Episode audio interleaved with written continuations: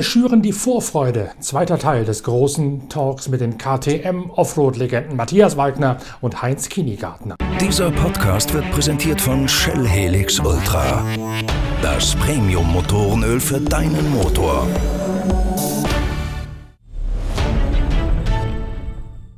Es sind nur noch wenige Tage bis zur Rallye Dakar und am heutigen 27.12. treffen die ersten Teilnehmer in Jeddah, dem Startort, ein, um sich dort in Quarantäne zu begeben für zwei Tage und danach dann alle Formalitäten mit der Papierabnahme, der Dokumentenabnahme, der Einschreibung und dem ersten Shakedown zu absolvieren. Am 3. Januar beginnt die Rallye dann mit der ersten echten Wertungsprüfung. Am Tag davor bereits ein kurzer Prolog und wir sind mittendrin in unserer Serie Daily Dakar, wo wir mit unserer Pitcar Podcast-Reihe, also dem Online-Motorsportradio der Zeitschrift Pitwalk, euch jeden Tag Hintergründe und Erklärendes zur größten Faszination, zum größten Abenteuer des Motorsports bringen. Heute hört ihr Teil 2 unserer großen Talkrunde aus der Motorhall von KTM in Mattichhofen. Matthias Walkner, der ehemalige Gesamtsieger aus Kuchel im Salzburger Land und Heinz Kienigartner, der Offroad-Pionier der KTM in den Marathon-Rallye-Sport gebracht hat, sind unsere Gesprächspartner bei dieser faszinierenden spannenden, mitreißenden Talkrunde im interaktiven Museum von KTM am Firmensitz im Innviertel. Natürlich ist die Motorhall momentan wegen Corona geschlossen, sodass wir das Ganze als Videocall machen müssen. Das ist doppelt schade, denn schließlich hatten die Betreiber der Motorhall sich schon einiges zurechtgelegt, wie sie sowohl die Geschichte der MotoGP als auch die lange, lange Historie von KTM im Marathon-Rallye-Sport in dieser Motorhall in Szene setzen wollten. Ihr kennt dieses interaktive Museum bereits aus Ausgabe 53 unserer Zeitschrift Pitwalk. Da haben wir Matthias Walkner, den ehemaligen Gesamtsieger, schon einmal bei einem Rundgang durch die Motorhall begleitet und ihr konntet da schon sehen, was es da theoretisch Interessantes zu sehen gibt, wenn denn Corona es wieder zulässt. Jetzt beschäftigen wir uns zunächst einmal damit, wie Walkner und seine Teamkollegen Toby Price, Sam Sunderland und Daniel Sanders sich auf die Rallye Dakar 2021 in Saudi-Arabien vorbereitet haben.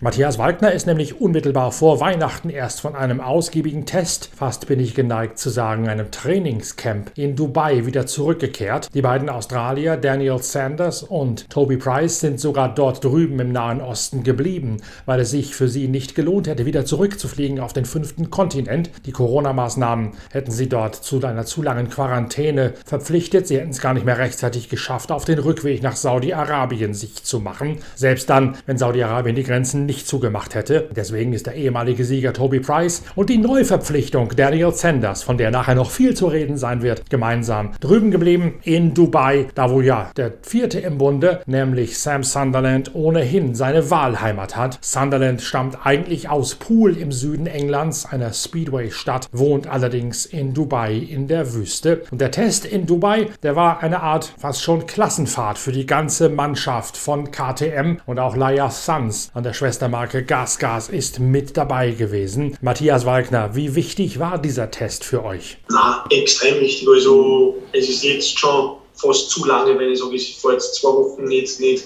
Mineralmotorrad, wo ich mir dann kurz, kurz so gedacht habe, eigentlich war es fast nochmal lässig, die Woche wieder nach Dubai zu fahren, weil einfach das Training jetzt extrem gut war. Ich war jetzt fast einen Monat drüben, habe fast in Summe 20 Vortage gehabt in die, in die, in die 6, 27 Tage. Und man merkt, dass einfach so ein großer Block viel mehr bringt, als wenn du sagst, okay, eine Woche Marokko, zwei Monate wieder daheim, dann ein Rennen, dann wieder eine Woche Marokko. Ähm, wir sind dort so viel Rotbücher gefahren, so viele Navigationskilometer, wo ich echt gemerkt habe, wie, wie erst nach zehn Vortagen so richtig wieder reinkomme, dass das, dass das alles so automatisiert ist und, und, und ich so richtig zum Funktionieren anfangen, dann steigert man das Tempo. Also ich sage es wahrscheinlich bei jeder Pressekonferenz oder jedes Jahr, aber ich fühle mich wirklich extrem gut vorbereitet, extrem zuversichtlich und freue mich jetzt dann schon, wenn es losgeht und ich sagen kann, was ich, was das ganze Jahr so gemacht habe. Mhm. In der Tat, das Jahr ist ja von den Viren ordentlich durchgeschüttelt worden. Weder die Tests in Marokko haben stattfinden können, noch die Desert Challenge Marathon Rallye, die dort normalerweise als Generalprobe für die Rallye Dakar gilt. Bei den Autos gab es eine ersatzweise Generalprobe, eine Bacher HI, eine Doppelveranstaltung aus jeweils zwei Tagen. Da war auch eine Motorradwertung mit dabei, aber da hat nur Adrian van Beveren auf der Yamaha als Werkspilot dran teilgenommen. Alle anderen haben sich neue andere Betätigungsfelder gesucht. Für Walkner und KTM waren es eben die roten Dünen einerseits und das Hadja-Gebirge andererseits im Scheichtum Dubai in einem der Vereinigten Arabischen Emirate. Wo genau die KTM-Mannschaft dort gefahren ist, das steht in einer großen Geschichte in der aktuellen Ausgabe der Zeitschrift Pitwalk Heft 58, denn da haben wir Dubai bereist, um uns auf die Spuren von KTM und dem Testteam für die Rallye Dakar zu begeben. Und da könnt ihr euch genau anschauen, wo eben diese Testfahrten stattgefunden haben, in und um Dubai, in der Wüste und im schroffen Gebirge. Heinz Kinigartner, der Zillertaler, ist derjenige, der die Marke KTM einstmals in den Rallye-Sport gebracht hat. Damals allerdings herrschten für den gelernten Konditormeister und auch für KTM noch völlig andere Zeiten. An Testfahrten im Vorfeld ist nicht zu denken gewesen. Heutzutage dagegen gehören solche Testfahrten zur Dakar-Vorbereitung genauso dazu wie etwa zur MotoGP, wo KTM ja auch engagiert ist. Muss absolut sein. Also MotoGP, da haben wir ein eigenes Testteam mit ja. Dani Berrosa, die äh, zum Beispiel wie die letzten Rennen, wo Aragon, Valencia und so, mhm. ist ja immer schon zwei Wochen vorher auf der Strecke gewesen und hat möglichst viele Daten rausgefahren bei ähnlichen Temperaturen. Mhm. Und gerade beim Rallyefahren natürlich, wo, wo, so viele zusätzliche Faktoren auf man einwirken. Weil es ist ja nicht nur das Motorradfahren in der Wüste, sondern die, die ganze Navigation, sich einstellen auf, auf, auf diese Gegebenheiten. Also da kommt noch sehr viel mehr dazu. Das, da bin ich absolut bei mir, dass wenn du da nur irgendwo drei, vier Tage, da kannst du noch nicht rein. Das, das kannst du noch nicht so wieder Intus haben. Und das hat man eigentlich, glaube ich, letztes Jahr gesehen, dass du zuletzt aussehst, wo sehr gute Vortage drin gehabt hast. Also, mhm. was am Anfang äh, mehr Fehl, Fehler äh, sich eingeschlichen haben. Also, die Idee von dir, dass du jetzt vielleicht nochmal eine Woche reinlegst, finde ich nicht so ganz blöd, ja, weil äh, ja, jetzt ist ein bisschen knapp natürlich. mit drüben Quarantäne. Wir fliegen heute am 26. schon weg. Aber es ist, nein, ich muss echt sagen, es war, bin selten vor, normal bin ich ein ziemlicher Österreich-Liebhaber und Fan und bin mega froh, wenn ich, wenn ich möglichst viel Zeit daheim bin. Aber ich kann mich nicht zurückerinnern, dass ich das, das einmal so genossen habe, dass ich wirklich einen Monat von daheim dahin war, weil einfach das Training so hoch, von hoher Qualität war und, und die Rotbücher, was wir gehabt haben, perfekt waren. Dubai landschaftlich äh, extrem lässig ist, wenn es dann Richtung Oman hinfährst, wirklich so geile Berg haben und, und, und eine Steinswüste, dann haben sie dies, dieses Camel-Gras, was du halt ewig oft bis trainieren kannst, wo du halt wirklich sagst, das ist schwierig, einen Cup einzuhalten und, und die kleinen Großbuschen in der Wüste, dass du das Motorrad lässig abstimmst, dann haben sie extrem lässige Wüste und da haben wir wirklich so einen lässigen Mix gehabt. Mhm. Immer auch mit der ganzen Mannschaft, also mein, mein Toby Price, mein Sunderland und mein Sanders, wo wir da wirklich das wir Rennen simuliert haben, wo wir mit drei Minuten Zeitabständen irgendwie gestartet sind mhm. und da schon echt gemerkt habe, die letzten Tage, dass das ja, extrem gut läuft, nicht nur vom Tempo her, sondern auch von der Navigation her. Und dann war man wirklich mit stolzer Brust haben. Man weiß, dass, dass die letzten vier Wochen... dass man die Teamkollegen unter Kontrolle hat? Nein, im, Training zumindest einmal, wobei das nichts heißt jetzt für die Dakar, aber es ist schon echt ein, ein anderes Gefühl, wie die Litz, oder Jahr weggefahren bin, sag ich mal. Mhm. Also vielleicht nochmal zurückkommen zu diesen Tests, da überlassen wir ja. jetzt nicht viel dem Zufall, ja, also wir probieren da wirklich alles Mögliche und also ein Test, der läuft jetzt schon so ab, dass, dass wirklich das komplette Dakar-Team mit dabei ist. Mhm. Äh, umgefangen natürlich von den, von den Technikern, die was schauen, dass das Gerät bestmöglichen Niveau gebracht wird, mhm. bis hin zu Betreuern, Masseur, Ärzte, also wir haben da schon alles mit dabei. Also sollte ja was passieren, also ist schon eine Riesengruppe unterwegs. Also, gegenüber früheren Jahren, wo man einfach gesagt hat, und ich glaube, hat sie das auch schon gehabt, oder? Lieber Herr Walkner, du kriegst du deine 200.000 Schilling ja. und dafür musst du fit am 31, am 30. Ja. was weiß ich, in Marokko oder irgendwo erscheinen ja. und, und, dementsprechend äh, äh, abliefern. Mhm. Das ist heutzutage immer der Fall. Also du musst wirklich so ein Team, äh, wie, wie die umsorgt werden und was alles tust, weil du einfach weißt, sie können die paar hunderttausend Schilling auch ausgeschmissen beim Fenster, wenn ich nicht nochmal ein paar hundert in die Hand nehme und schaue, dass das so äh, äh, best vorbereitet an den Start geht, dass man dann wirklich was zurückkriegt. Als Heinz Kienigartner noch selbst gefahren ist, da fuhr die Rallye Dakar noch in der Tat in Dakar bzw. nach Dakar. Start in Paris, Start auch schon mal in Portugal und dann durch Marokko und Mauretanien, durch die Sahara- und Teneré-Wüste runter an den Lac Rosé, den Rosanen See, in Dakar, der Hauptstadt des Senegal. Es gab auch schon mal den Zielort Kapstadt, es gab schon mal eine Rallye, die nach Ägypten geführt hat, aber der schwarze Kontinent, also Afrika, war seinerseits stets die Heimat dieses größten Abenteuers des Motorsports. Dann musste es wegen Terrorwarnungen in Mauretanien einmal ganz abgesagt werden und dann ging es zunächst einmal für viele Jahre nach Südamerika, Bolivien, Chile, Peru, Argentinien, bis zum Vorjahr dann zum ersten Mal Saudi-Arabien aus dem Hut gezaubert worden ist als neuer Austragungsort. Die Saudi nutzen die Rallye Dakar, um ihrem Land einen neuen Anstrich zu geben und im vergangenen Jahr sind viele Teilnehmer überrascht worden von dem, was sie in Saudi-Arabien erwartet hat. Viele Abrisskanten für für die Motorradfahrer, eine extrem hohe Geschwindigkeit in der offenen Wüste, dazu noch ein ganz besonderer Untergrund, eine Art Pulversand obendrauf, darunter teilweise sehr schroffe Steine oder auch ein beinahe schon wie ein loses, aufgerautes Asphalt-Waschbrett einherfahrendes Schotterbett unter dem losen Pulversand. Bei den Autos hat es deswegen bei den Allradlern reihenweise Reifenschäden gegeben. Die Motorräder ächzten vor allen Dingen über die hohe Geschwindigkeit. Matthias Wagner, ist das jetzt im zweiten Jahr in Saudi-Arabien für euch so viel einfacher? Ja, es ist jedes Jahr eigentlich immer alles neu, weil, weil zu 99 Prozent, sage ich mal, fahren wir immer, ja, oder fahren wir nie das, das, das, das Gleiche. Mhm. Und man, wir haben auch letztes Jahr mehr oder weniger grob gewusst, auf was wir uns einlassen, weil einfach die, die weil, ob jetzt eine Wüste in, in, in Saudi-Arabien ist, in Südamerika oder, oder in Dubai macht jetzt nicht so, so einen großen Unterschied oder in Marokko, ich könnte jetzt nicht so mal, okay, das ist die, die Wüste von Marokko, also die Dünen fahren sie ähnlich. Ja. Aber was halt letztes Jahr überraschend war, war einfach diese hohe Geschwindigkeit in der, in der zweiten Woche, wo man wirklich fast jeden Tag 115, 120 km Durchschnittsgeschwindigkeit gehabt haben und das alles off-pist, also, also äh, und off-pist heißt für uns Fahren auf Sicht, weil das haben die Dangers halt nicht markiert. Mhm. Und das war halt schon echt krass und war dann auch zum Teil gar nicht mehr so lustig, weil wir alle gewusst haben, wenn da irgendwas ist, wenn du da was übersiehst, dann ist einen großen Duscher, wie du immer sagst. Und ich glaube, dass heuer da wirklich geschaut haben, dass, dass die Navigation nochmal komplexer wird, dass man mehr Richtungsänderungen hat und so halt versucht, ein bisschen an Geschwindigkeit herauszunehmen. Aber natürlich wissen wir ein bisschen mehr, was, was auf uns zukommt, speziell, dass im Norden von Saudi-Arabien wirklich extrem kalt ist. Also wir haben teilweise letztes Jahr minus 3, minus 4 Grad gehabt und wenn du da um 4, halb 5 in der Früh wegfährst mit dem Fortwind, was man am Motorrad hat, freut man sich dann schon, wenn, wenn man endlich einmal die Sonne sieht, dass aufgeht und um ein paar Grad wärmer wird. Und da werde ich mich dementsprechend versuchen, besser noch vorzubereiten, aber sonst glaube ich, dass ich schon alles kenne, aber ich werde immer wieder eines Besseren gelehrt.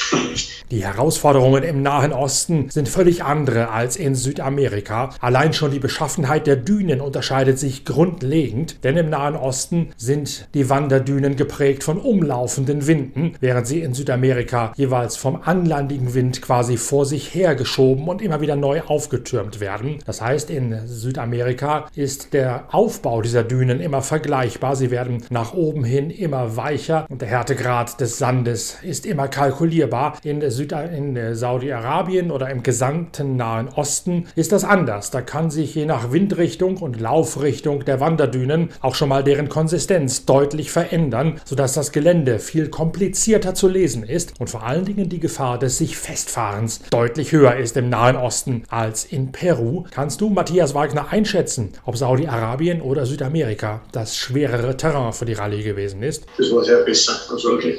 Nicht so an mich gerichtet. Nee. Ich glaube, ja, es ist ganz unterschiedlich. Es ist viel mehr wer hat das Roadbook wo geschrieben. Weil, weil, weil es war letztes Jahr teilweise extrem technisch auf so einer Gesteinswüste, wo die Steine wirklich ganz lose an der Oberfläche gelegen sind. Die Steine teilweise guten, extrem scharfen Spitzen, wie wenn wie wenn zu Sand gestreut gewesen waren, was für die Reifen schwierig war für uns von, von Grip ganz, ganz eine eigene Geschichte.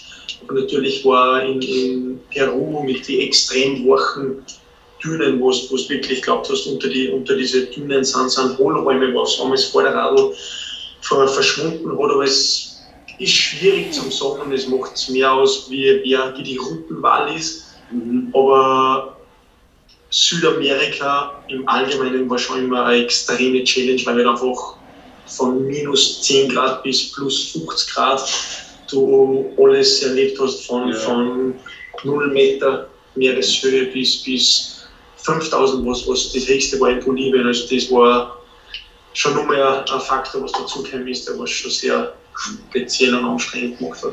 Wir haben ja in der aktuellen Ausgabe der Zeitschrift Pitwalk schon eine große Geschichte drin mit dir, Matthias Walkner, und mit deinem Teamkollegen Toby Price über die teilweise unmenschlichen Strapazen und Belastungen, denen ihr ausgesetzt seid. Ihr steht morgens in aller Herrgottsfrühe auf, fahrt vor Sonnenaufgang los, steht meistens in den Fußrasten. Ist der eigene Körper, die eigenen Strapazen, sind das die größten Gegner? Oder ist das Gelände, das raue Geläuf in der Wüste, der härteste Gegner während solch einer Rallye? Es ist so so eine Mischung. Natürlich kämpft man gegen das Gelände, gegen die langen Tage, mhm. gegen, gegen die eigenen Strapazen, gegen das, dass man, dass man im Kopf einmal sich verleiten lässt und, und, und ignoriert wird. Aber mittlerweile ist ja schon mal siebte Dakar. Mhm. Also Wahnsinn, un unglaublich eigentlich schon. Und habe jetzt auch schon eine gewisse Erfahrung gesammelt und habe echt einfach gelernt, speziell nach meinem Unfall 2016, dass ich das halt alles extrem wertschätzen.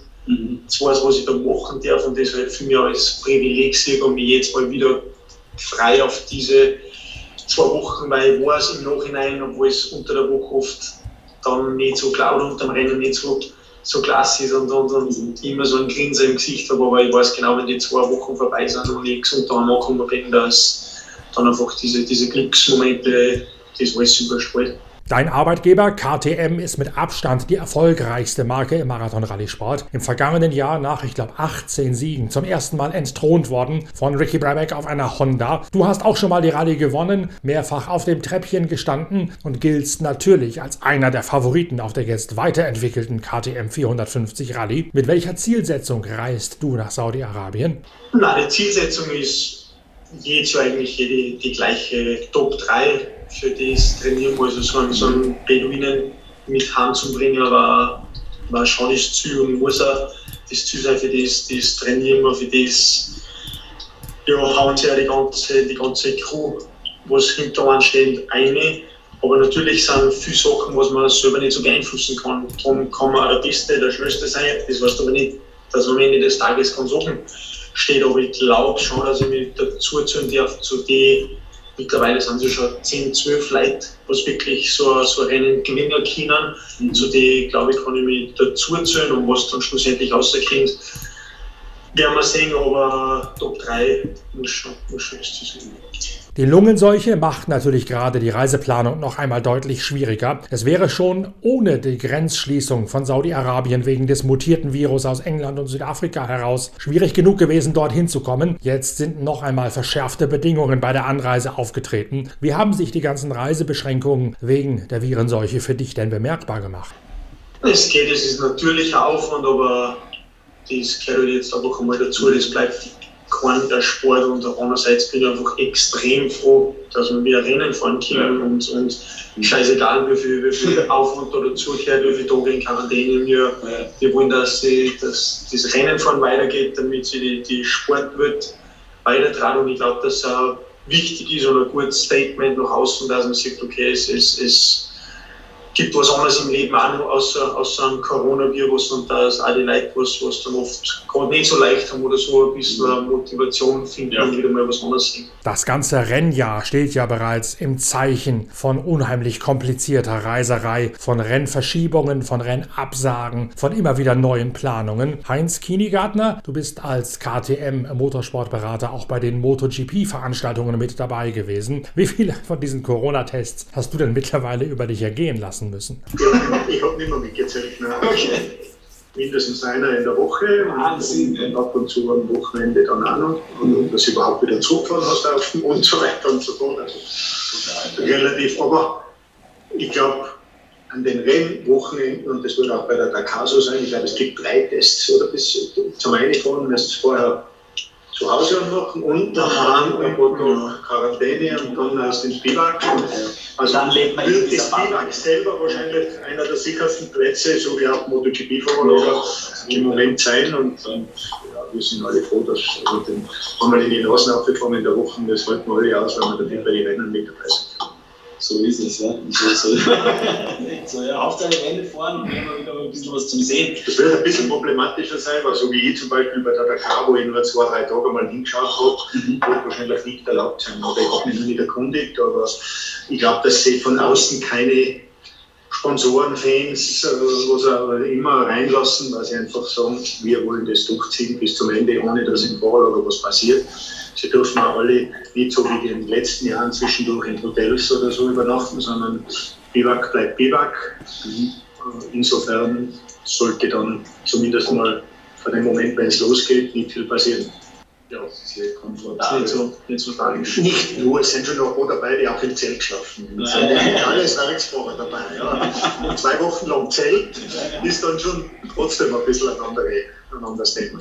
Heinz, du hast Matthias Wagner eins aus der Motocross 3 Weltmeisterschaft überredet, in den Rallye-Sport umzusatteln, weil Wagner keine finanziellen Mittel mehr gehabt hat, um in der MX3 weiterzufahren. Du bist quasi so eine Art Ziehvater für deinen Landsmann bei dessen Marathon-Rallye-Karriere. Was denkst du, was kann der reißen dieses Jahr? Ja, genauso wie er gesagt hat. Also Top 3 muss das große Ziel sein. Wenn man Top 3 im Visier hat, dann ich es auch sehr viele Kleinigkeiten an, dass du gewinnst oder Dritter wärst. Ja, also, wir haben letztes Jahr gesehen, also äh, der Babek äh, mit Honda ist natürlich einer, der das Risiko nicht scheut und, und dann nicht so weit denkt, wie vielleicht schon ein bisschen die äh, erfahrenen Fahrer, die alle schon ihre Oberschenkelbrüche und so weiter hinter sich haben. Aber der hat letztes Jahr dann keinen Fehler gemacht und, und, oder Top-Leistung abgeliefert. Und, gegen so an zu bestehen, dann, dann, dann muss fast dann ein Fehler bleiben oder so, ja, weil der Wahnsinn, ja. fährt da und wir haben auch wieder einen dabei, glaube ich, oder? Der Sanders, genau. der ein ähnlicher Typ sein wird, äh, der auch noch nicht den großen Abflug hinter sich hat, weil okay. wenn der mal passiert, dann glaube ich schon, dass du ein bisschen denken anfängst. Und mhm. wenn du weißt, wie lange es dauert, bis aus der Wüste irgendwo dann zu Hause in einem Krankenhaus bist, da, ja. da, das, das, das hinterlässt Spuren, ein Thema. Wir haben es gerade schon mal eingangs angesprochen. Daniel Sanders, ein ehemaliger Enduro-Fahrer, ist neu bei euch im KTM-Aufgebot. Australier, genau wie Toby Price. Price nennen sie intern das Tier, aus gutem Grunde. Und Australier sind ja sowieso immer ganz besonders harte Knochen. Ich kenne persönlich eine ganze Menge australischer Speedway-Fahrer sehr gut. Die sind teilweise auch schon mal mit gebrochenen Rippen gefahren und haben es irgendwie geschafft, trotz der Schmerzen sogar noch ein Rennen bei uns im ostfriesischen Norden mit Maximum zu gewinnen, trotz Rippenbruch und Lungenriss. Also Australier Australier, das sind schon ganz besondere Menschen und im Marathon-Rallye-Sport ist sicherlich nochmal. Ist Daniel Sanders auch solch ein positiv bekloppter, solch ein Wahnsinniger im Sattel? Ja, mindestens, so wie der Heinz gesagt hat. Aber ja. ich habe ihm auch schon einen Spitznamen gegeben, also er heißt jetzt bei uns im Team der Jumper. Ui. Und ich bin ja, wir sind gemeinsam ein Radbuch gefahren ja. und mir ist dann der Sprit ausgegangen, weil jetzt Motorrad oder der Sand tiefer war wie, wie gedacht. Und habe halt gemerkt, die letzten 30 Kilometer, okay, wenn ich so weiterfahre, wird es knapp und habe dann zum Sanders gesagt, er soll vor mir fahren, damit ich die Dünen ein bisschen lesen kann. Dann war es okay, muss ich jetzt abdrehen oder nicht. Und habe halt da wirklich gesehen, dass der jede Düne, wo so Abrisskanten von zwei bis drei Meter gehabt hat, abgesprungen ist. Was aber da hinten nicht sehen kannst, ne? Wenn der ist, wie weit, wie weit es runtergeht. Genau, und wir dann echt gedacht haben, wow, das ist so ähnlich wie ich angefangen habe zu, zum, zum Rallye-Fahren, wo man echt sagt, okay, das sind ja gerade zwei, drei Meter, aber wenn du teilweise wirklich 500 Mal am Tag für zwei, drei Meter abspringst, dann spürst du halt das schon auf die Nacht und habe dann zu ihm gesagt, wow, Daniel, ich kann dich verstehen, ich habe es genauso gemacht, aber glaub mir, es langfristig gesehen spürst du das ein bisschen, wenn du zu weit machst und ja, ja, nein, passt und danke und ja, das ich merke und dann zwei Tage später sind wir wieder so Rotbuch gefahren. Ich habe den Tag eröffnet, der ist dann drei Minuten noch nie gestartet. Und in der Wüste sieht man die Spur nicht mehr lässig und versucht halt der, was vorne das Radbook zu startet, schon gleich mal zu sagen, die Burschen schaut sehr wie schnell vor, wie weit ich überall ausspringen und, und wie gut ich navigiere. Und so habe ich es halt ja gut gemacht und habe halt jede Düne, was ich ein bisschen gesehen habe, wie es dann noch weitergeht, bin ich gleich mal gescheit ausgesprungen und dann waren so, es waren zwei so Dünen hintereinander, was wie so ein Doppelsprung war. Und dann habe ich gedacht, naja, da hüpfe ich jetzt drüber und habe halt die Landung aber nicht so wirklich gesehen, bin dann zum Glück, ja, es waren so 18 Meter ungefähr, bin dann ein bisschen zu kurz gesprungen und dann hinten war der Abrisskanten von 3, 4 Meter, bin dann da in einen Gegenhang gesprungen, das war glaube ich so noch 20 Kilometer wo die Tanks auf voll waren beim Motorrad, also das Motorrad hat da 180 Kilo, bin da richtig eingeschnellt und dann haben wir dann gedacht, bei Kilometer 50 bin sind das war, bin ich gespannt, ob er die Spur gesehen hat und was er dazu sagt.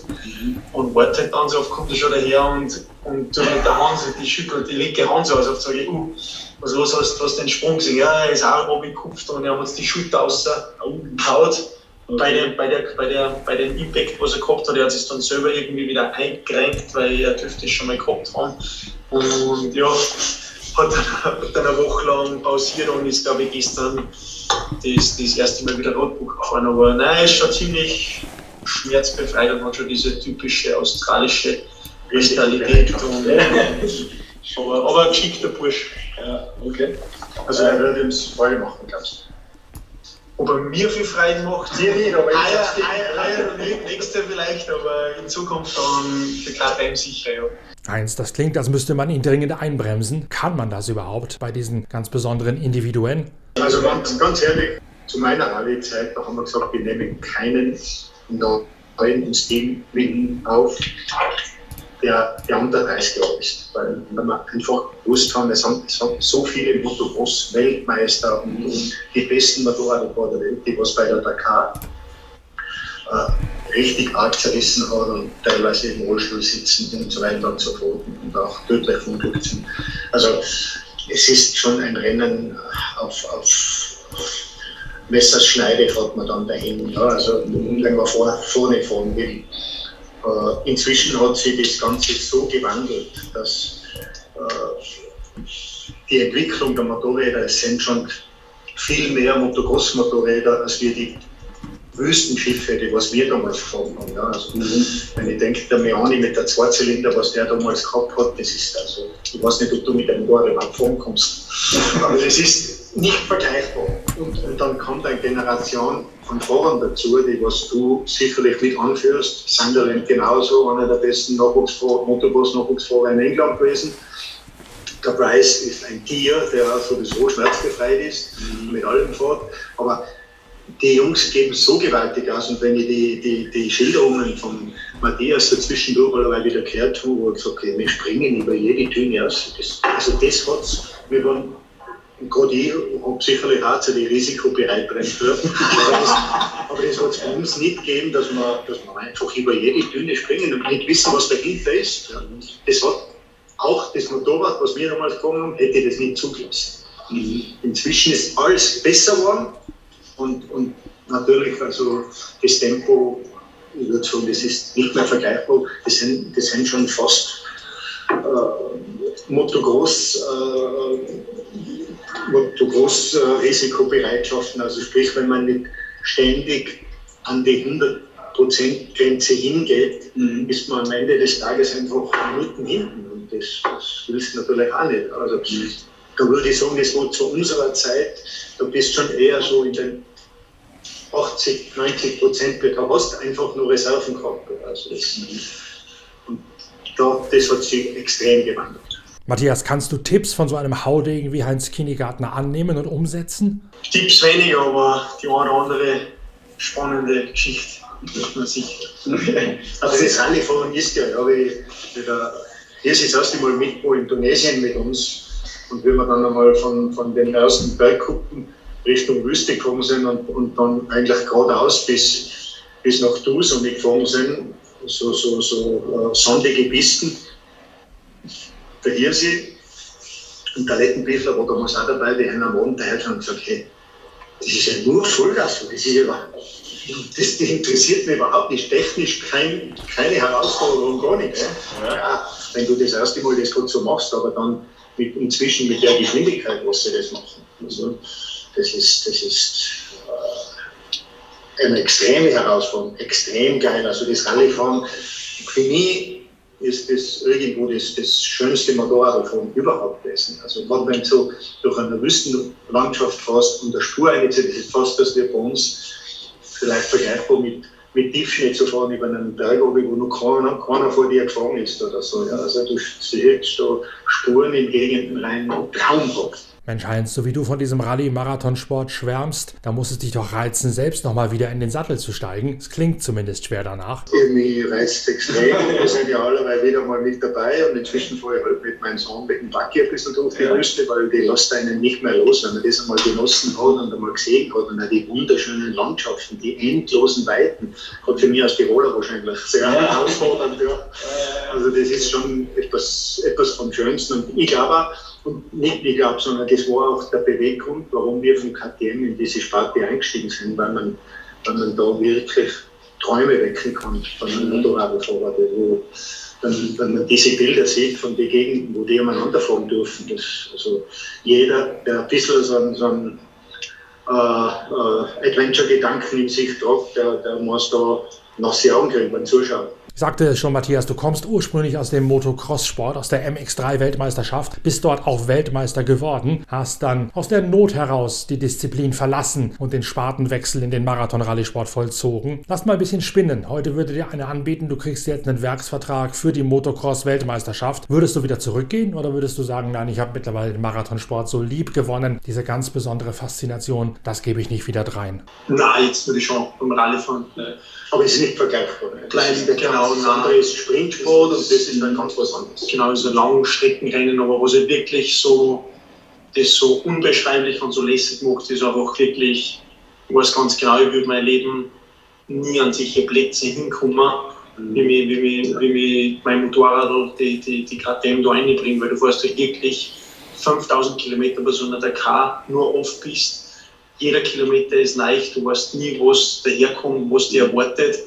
Und das ist speziell in, in der heutigen Zeit so ein Privileg, das machen zu dürfen, dass, dass du das überhaupt so machen kannst. Und, und speziell auch die, diese Canyons, wo wir, wo wir da letztes Jahr reingefahren sind, was ausschaut wie, wie ein Korallenriff, die, die Berge, weil es durch, durch, durch den, den Sand so, so geformt worden sind. Das ist, mhm sowas Beeindruckendes und sowas Nachhaltiges, wo ich dann genau immer wieder was für, für das alles, für diese Erinnerungen, für diese Momente, für diese Augenblicke, tun wir das dann an, wenn es dann durchfährst mit dem Motorrad und der Hall über den Berg aufsteigt und so. Das ist wirklich so geil lokaliert von, fast der ganzen Tag. Du hast ja auch in der Geschichte, in der aktuellen Ausgabe der Zeitschrift Pitwalk schon sehr genau von dieser Faszination des Sports geschwärmt. Aber andererseits, du bist alleine unterwegs, du weißt, es ist sehr, sehr gefährlich. Du musst dich jeden Tag wieder neu berappeln, gehst auch immer wieder an die Leistungsgrenzen, an die Grenzen dessen, was du deinem eigenen Körper zumuten kannst. Es schmerzt hin und wieder mal, hast du Sichtprobleme gehabt im vergangenen Jahr, hast du selbst gesagt,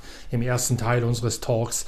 Also, das ist schon eine Strapaze und auch durchaus mit Schmerzen und mit Qualen behaftet. Musst du dich da immer wieder neu berappeln? Fällt man da auch mal in ein Loch und sagt, mein Gott, jetzt mache ich aber nicht mehr? Es ist mental oft gescheit schwer, aber ein Monat oder zwei Monate in Wien in Quarantäne im vierten Stock ist auch nicht so einfach. Muss man, muss man auch die Motivation irgendwie aufrechterhalten.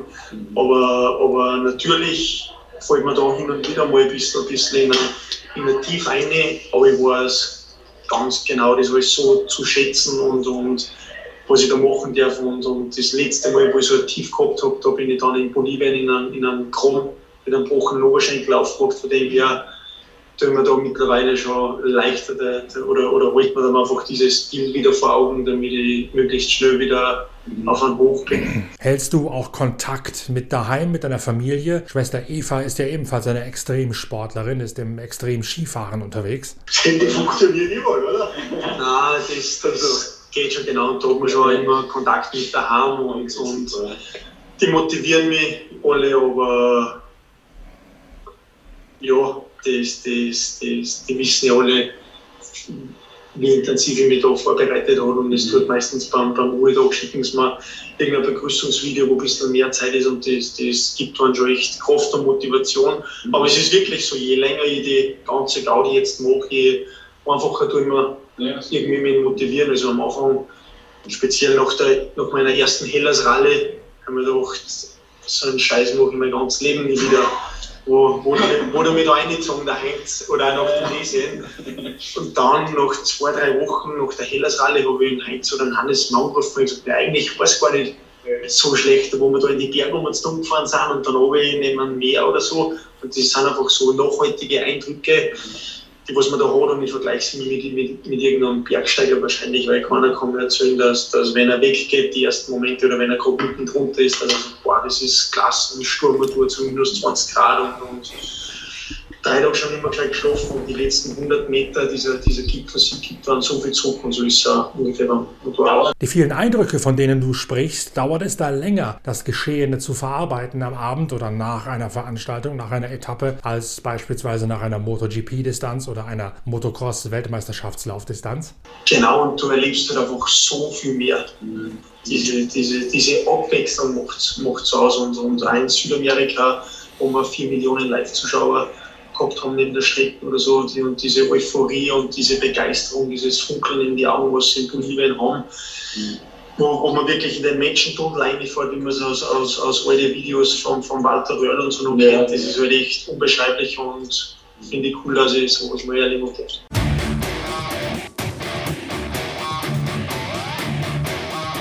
Also, wenn man Heinz Kinigartner und Matthias Wagner so zuhört, da kriegt man doch direkt Lust darauf, sofort entweder selbst mitzufahren oder sofort sich vor den Fernseher und vor den Computer zu hocken und sich anzugucken, zu verfolgen, was diese Helden des Motorsports da im Nahen Osten in der Wüste anstellen. Es sind noch ein paar Tage und es sind auch noch ein paar Episoden unserer Podcast-Serie Daily Dakar. Teil 3 dieses großen Talks aus der KTM Motorhorn in Mattighofen wird morgen online gehen. Bis dahin könnt ihr noch ein bisschen in Ausgabe 58 unserer Zeitschrift Zeitschrift Pitwalk stöbern. Wie gesagt, da gibt es einmal einen Bericht darüber, wo das KTM-Team in Dubai getestet hat. Und es gibt die große Personality Story mit Matthias Wagner und Toby Price, was den Marathonsport so faszinierend, so einzigartig macht. Und auch, wie ein bisschen verrückt man sein muss, um trotz der ganzen Verletzungen, die man teilweise schon erlitten hat, immer noch in diesem Sport mitzumischen. Wagner, aber auch das Tier persönlich, Toby Price, geben dort sehr faszinierende, sehr intime Einblicke, warum sie sich diese Strapazen zumuten und was den Sport Motorsport für sie so einzigartig macht. Wir bereiten uns weiter auf die größte Herausforderung des Motorsports vor. Am 3. Januar geht's los. Wir sind bis dahin jeden Tag für euch da mit immer neuen Episoden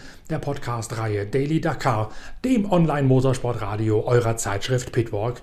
Bis dahin tschüss, empfehlt uns weiter, abonniert uns, gebt uns Likes und Däumchen. Bis bald, danke fürs Reinhören, euer Norbert Okenga.